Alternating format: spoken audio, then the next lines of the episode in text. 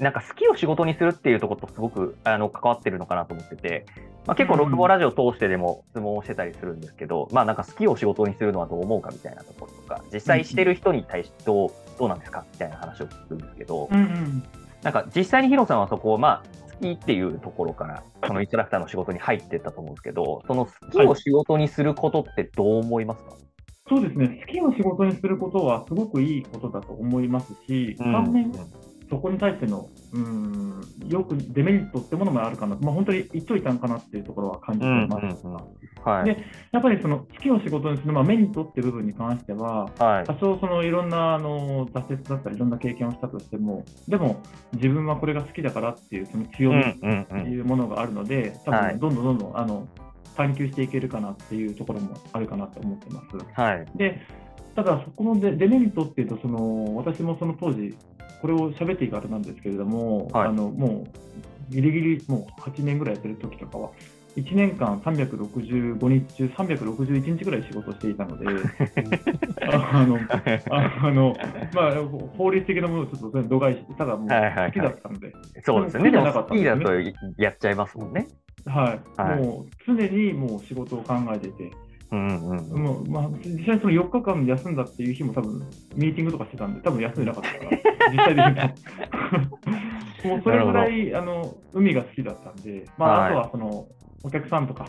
こう一緒に感動を分かち合える仲間がすごい好きだったので、うんうん、まあ、それですごく追求できたこともありました。ただ、はい、そのデメリットって部分で言うんだとしたら、その時にちょうど先ほども出た祖父のちょっと介護しなきゃいけないよっていうことが生まれたってことがあったり、ああとは実際に、まあ、これから自分が結婚したり、まあ、子供ができたりとかっていう時に、家族との時間、はい、そしてその子供何かの、まあ、イベント、行事ことでもあった時に、うんうん、自分は何も参加できないなっていう、その今だけじゃなくて、その先を見た上で、うん、本当にこのままただ自分の好きだけをやっていいのかどうかということで、あその時初めてこうちょっと立ち止まれたというか、はいはいはい、はい、ただただちょっと申しねそのね好きをメインでやってたことを、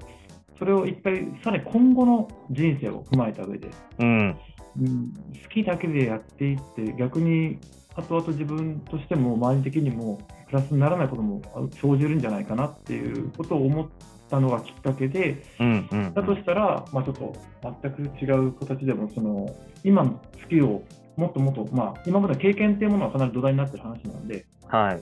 それをもとに違う視野で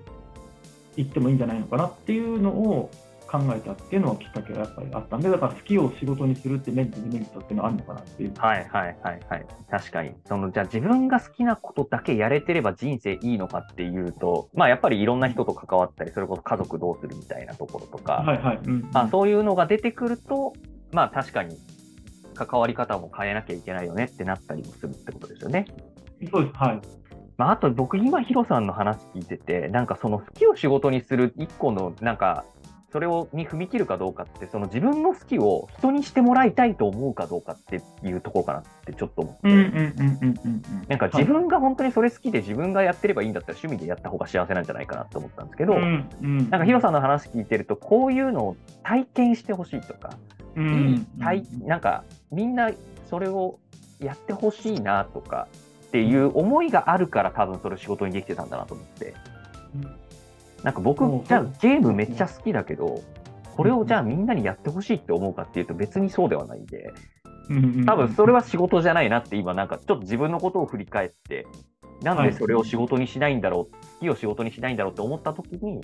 なんかそこの視点がないからなんだろうなって僕はちょっと思った。うんうんうん。あなるほど、そうです。まあ、今のお話的にそうですね。あのまあ、特にダイビングとかも体験的なところも大きいので、はい、だからその一緒にイルカと泳いだりとか、あとはあの森自分に行った時に一緒にジンベエザメと一緒に泳いだりとか、えー、そういう時も、はい、でそのでその潜り終わった、ま、マンタと泳ぐともそうですけども、その時に自分が経験、体験をした時のその感動っていうもの、本当にあの体が震えるぐらいのこう、おおっていうこう感動するような、はい、体験や経験をしてるからこそ、もう自分と出会ってくれた人たちにはこの感動を伝えたいっていう、本当にそこが多分一番のエネルギー源だったのかなそうですね。そこを伝えたいって思うかどうかなんだろうなってちょっと思いました。うん。その気持ちが内側に向いてないですよね。うん、自分もそれ体感したけど、その感動はやっぱりみんなに知ってもらいたいっていうか、外に向かってなんか、ああ、そうそうそうそう。そうそう。ですね。内向きじゃなくて、外向きになったってい。うタイミングって、多分それを仕事として考えるタイミングなのかなって今、話を聞い。てて、はい。思い。ました。い。やー、い。い。ですね。ちょっと僕も2回ぐらい。かな。なんか旅行で2回ぐらい。体験でやったぐらい。しか、キューバ経験がない。ので、ちょっと来年あたりやりたい。なって思い。ました。いい、いいインストラクターがいます。そうですね、いいインストラクターが。はい。あの、それ、それでも、もも元かもしれない。えー、いやー、すごい楽しかった。ありがとうございます。じゃあ、一旦今回はこんな感じで。はい。ありがとうございました。ありがとうございました。